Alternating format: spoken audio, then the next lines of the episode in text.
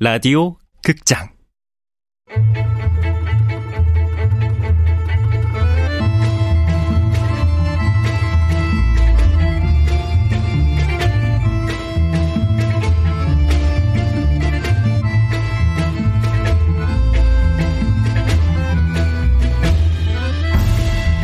무중력 증후군. 원작 윤고은 극본 이영미 연출 황영선 열아홉 번째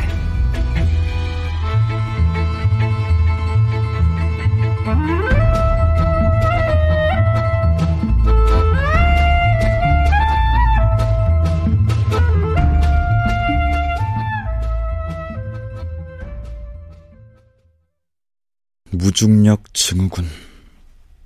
나는 치료되고 있다는 사실이 불안했다. 아무것도 아프지 않다는 사실이 제일 불안했다. 온 세상이 무중력 증후군으로 앓고 있는데, 나만, 나만 치료돼 버린다면, 그것은 내게 소외였다. 소외는 내게 두려움이었다.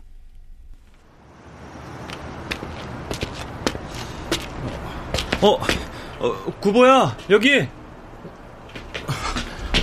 어, 야, 야, 산책하자고 하기엔 너무 늦은 시간 아니냐? 밤 11시가 넘었다. 어, 뭔가 좀 불안해서. 뭐가? 너 무중력 증후군 자가진단 해봤어? 당연히 해봤지. 어떻게 나왔어? 해당되는 게 한 8개 정도? 어떤 3시간 이상 지속적으로 잠을 자지 못하는 것하고 절도나 폭력 등의 행동을 보이는 거 빼고지 뭐. 호흡곤란, 순간적 오한, 잦은 기침, 턱및 무릎 관절 이상 소음, 헛구역질, 환영, 환청, 충혈, 가슴 쿵쾅거림, 그리고 불면. 그걸 다 외우고 다니냐? 구, 구보야, 나는 나는 마지막 거 빼고 다야. 다 해당돼.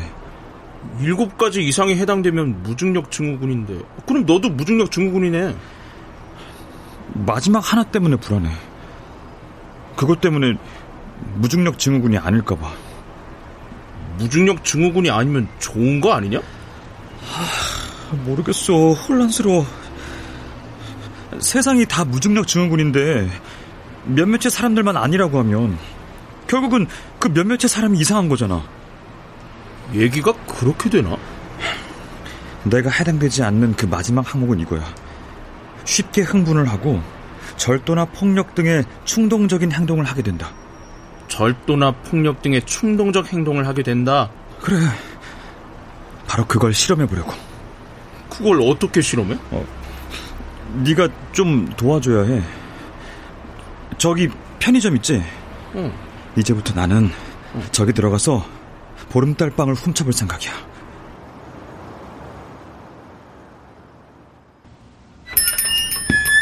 어서 오세요. 시보야, 알바생 지금 이어폰 꽂고 드라마 보고 있다. 왜 그 학교에서 바이러스에 감염된 아이들이 좀비로 변하는 드라마 있잖아. 그거 같다.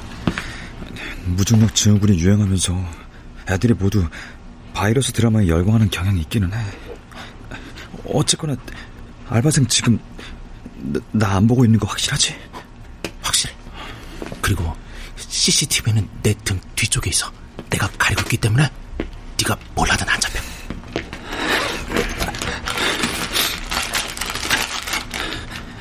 빵 한 개 내 가방 안에 넣었어. 가자. 이제 됐어. 아, 아니야 아니야. 나 더 훔칠 수 있어. 확실하게 더 훔칠 수 있다고. 어, 저기 보름달 비스킷도 있다. 저쪽으로 가자. 저, 저, 저 알바생 우리 보는데 뭔가 이상한가 봐. 다른 물건 더 고르는 척해.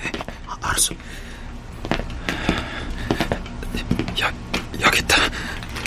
보름달 비스킷.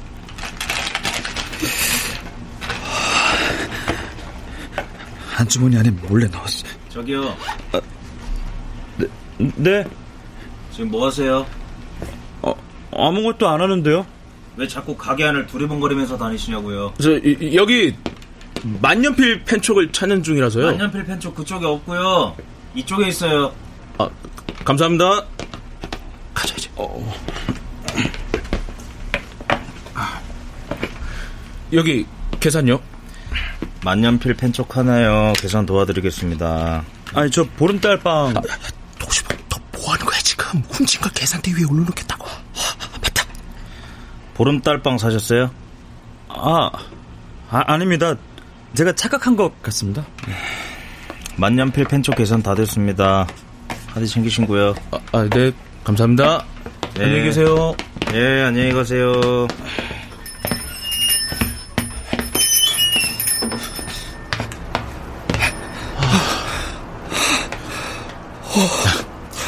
보름달 빵이랑 보름달 비스킷 훔쳤지? 하나 더 있어. 이거, 보름달 사탕. 이 자식 이거 확실히 무중력 증후군이 많네. 네가 봐도 그런 것 같지? 어, 다행이다. 아, 아니다. 무중력 증후군으로 죽은 사람도 있는데 내가 내가 진짜 무중력 증후군이면 어떻게 하지? 그래. 왜 이랬다 저랬다야. 그만. 야, 근데 이거 다 유통기간이 지난 건데? 어? 봐봐. 모두 5월 25일 어제까지잖아. 아, 그러면 어차피 폐기할 수밖에 없는 것들이라는 거야?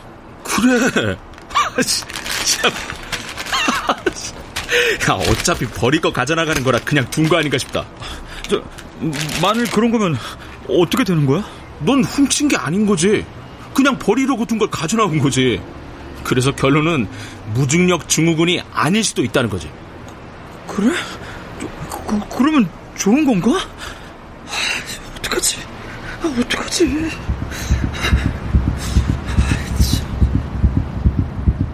그 순간 나는 불현듯 느꼈다. 내가 갖고 싶었던 것은 안정감이었다는 것을. 남들과 같은 병에 걸려 있다는 안정감. 그러나 병에 관한 정보를 잘 알고 대처하고 있다는 안정감. 그래서 소외되고 있지 않다는 소외되고 있지 않다는 안정감.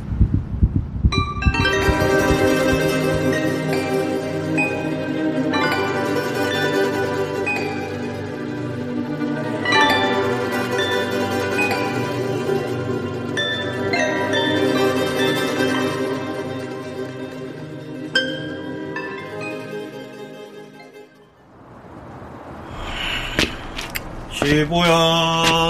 어, 어, 형, 지금아? 음, 되도록 아버지 눈에 뜨이지 않아야 되는 시간이 지금 아니냐. 새벽 5시에 나가고 밤 12시 넘어서야 들어오고. 엄마랑 아버지는 형 얼굴 잊어버리시겠다. 아들 얼굴 그렇게 쉽게 잊어버리실 분들 아니다. 그리고, 그리고 가슴에 쌓인 모든 분노에는 그것이 가슴 안에서 삭혀질 시간이 필요한 거다. 아버지 얘기하는 거야? 응? 형은 지금 하는 일은 좋아? 이태리 식당에서 보조 셰프로 일하는 거? 어, 좋아. 행복해? 행복해. 아버지한테는 불행한 일인데? 아버지한텐 불행한 그 일이 나한텐 행복한 일이 되었으니 불효막심한 일이고 죄송한 일이다. 그 죄송함이 간혹 날 불안하게 만들기도 해. 형도 뭔가 불안할 때가 있어? 당연하지. 세상과 다른 기준을 갖고 다른 선택을 한 내가 괜찮을까? 후회하지 않을까? 아버지가 겪어온 세상이 권력을 가져야 행복하다는 그 생각이 혹시 맞았던 건 아닐까? 처음으로 형이 걱정된다. 걱정되다니? 형의 미래. 형의 불안한 미래. 그 불안한 미래도 어차피 내가 선택한 거야. 예를 들면 이런 거지. 세상이 정한 행복의 잣대로 살 것인가, 내가 정한 행복의 잣대로 살 것인가. 세상이 정한 행복의 잣대대로 형이 판사가 된다면 적어도 미래가 불안하진 않을 거 아니야. 삶에서 어떤 선택을 하든 불안함은 덤이야. 지금 나는 그 불안함까지 기꺼이 짊어지고 가는 중이고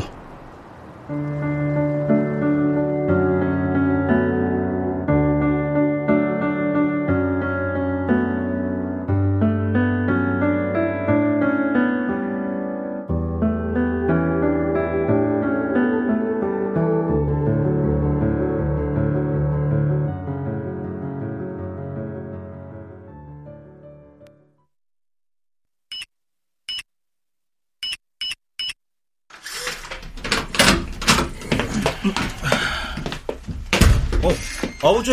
아, 안 주무셨어요? 아니 12시가 넘었는데 10원은 어디서 무엇을 하다 이제 들어오냐 아버지, 형 왔어요. 이 반물 맞추는 게 왜 이렇게 힘들어 짜증나게 이거 원래 그렇게 힘든 거냐 대충 맞춰. 에이. 예전엔 안 그러던 사람이 왜 필요 이상으로 꼼꼼해져가지고 그래? 됐다, 아우 됐다. 정말. 엄마, 응, 대보야. 요즘 아버지가 밥하세요? 요즘 아버지가 밥도 하시고 반찬도 하시고 다 하신다. 이게 모두 대보 너 때문이다 요즘은 뭐든 다 대보 때문이래.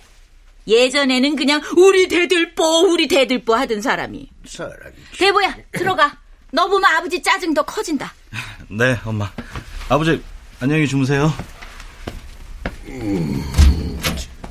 당신도 이제 그만 들어가 자. 아 내일 아침 국 끓일 거그 콩나물 좀 다듬어 놓고 들어갈 거야 요 부엌 싱크대도 한 번 더 닦고 그거 그제 닦았잖아. 그렇게 안 닦아도 돼. 아, 그, 그, 그, 그런가? 아, 저 들어가겠습니다. 안녕히 주무세요, 아버지, 엄마. 에, 에, 15야? 어? 예. 아버지하고 한잔 할래?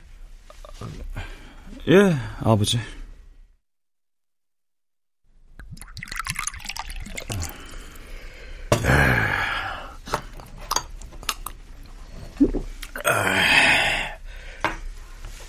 요즘 네 엄마는 나한테 그런다. 전에 없이 깔끔해지고 소심해졌다고. 네. 아버지가 한잔 줄까? 예. 받아. 그럴 때마다 나는 그러지. 당신이 너무 대충인 거라고. 내가 변한 게 아니라 당신이 변한 거라고. 네. 그렇게 말을 하고 나면은 항상 네 엄마 눈치가 보인다. 엄마 눈치가 왜 보이세요? 아, 엄마는 밖에 나가서 돈을 버는 사람이 아니냐. 아버지는 평생 돈을 버셨어요. 에, 그건 지나간 일이고 지금은 엄마가 번다. 에, 너는 회사는 어떠냐? 간당간당해요. 아이고, 그래서 그래서 대보가 판사가 되어야 한다는 말이다. 그런데 그 우리 집 대들보가 흔들리더니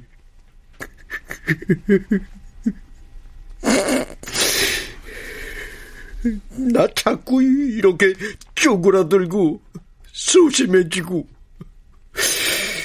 아이, 그런 게 병인가 싶다. 어, 참나 이게. 아버지, 제가 언젠가 책에서 봤는데요. 사람한테는 그 사람의 성향을 결정짓는 유전자 같은 게 있대요. 유, 유- 유전자? 예. 그래서 사람의 기본 성향을 병으로 보지 않고 그대로 받아들이는 게 최고의 선택이다.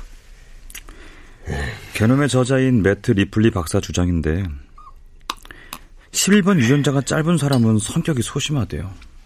처음부터 그렇게 타고났다는 거죠. 아버지 얘기냐?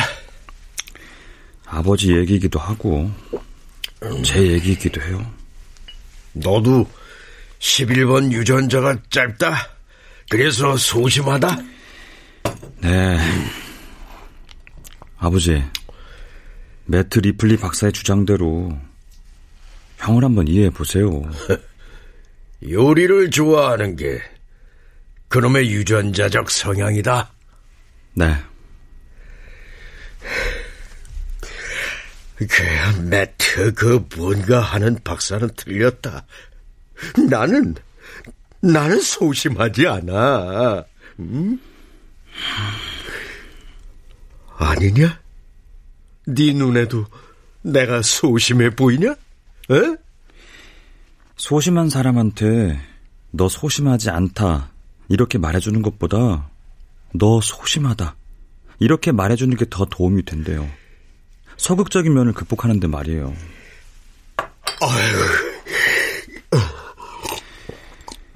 마찬가지로 형한테도 넌 판사가 맞아가 아니라 넌 요리사가 맞아. 회사도 간당간당하다는 놈이 네가 지금 유전자나 알아보고 있을 때냐? 그래서 회사에서는 노력하고 있어요. 열심히 전화해서 모르는 사람한테 땅 팔고 남 모르는 그 누구한테 또 상사들한테 욕을 들으면서도 참죠. 전 여기서 한 발 더 물러나면 디딜 땅이 없을 것 같거든요. 그래서 숨이 차요, 아버지. 제대하고 1년 동안 8번이나 회사를 옮겼는데. 아니, 사내 자식이 소심하게. 아버지 닮았잖아요. 웃기죠. 참말. 아니, 어디 닮을 사람이 없어서 날 닮아? 에? 그래서 전 누가 저한테 그런 말을 좀 해줬으면 좋겠어요. 넌 지금 무척 애쓰고 있다. 잘하고 있다. 괜찮다. 어이구. 다 괜찮다.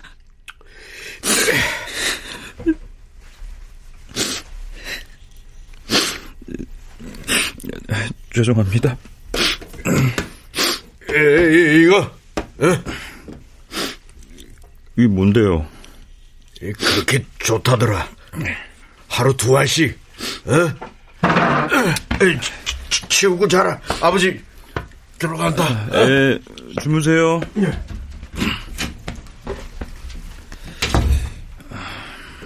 음. 천연 비타민. 다음과 같은 증상을 지닌 사람들에게 효과가 있습니다.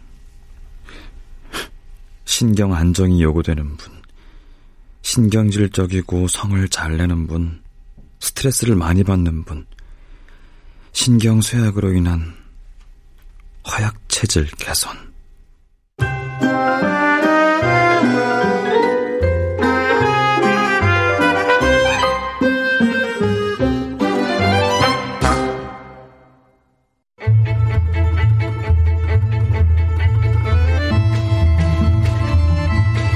라디오 극장 무중력 증후군 윤고은 원작 이영미 극본 황영선 연출로 열아홉 번째 시간이었습니다.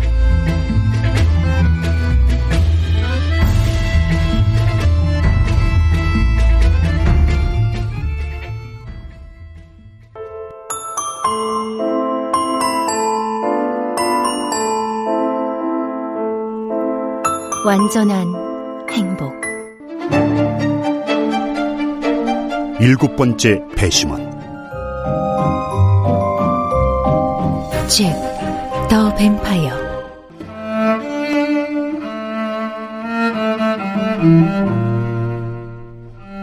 종의 기원. 타오르는 마음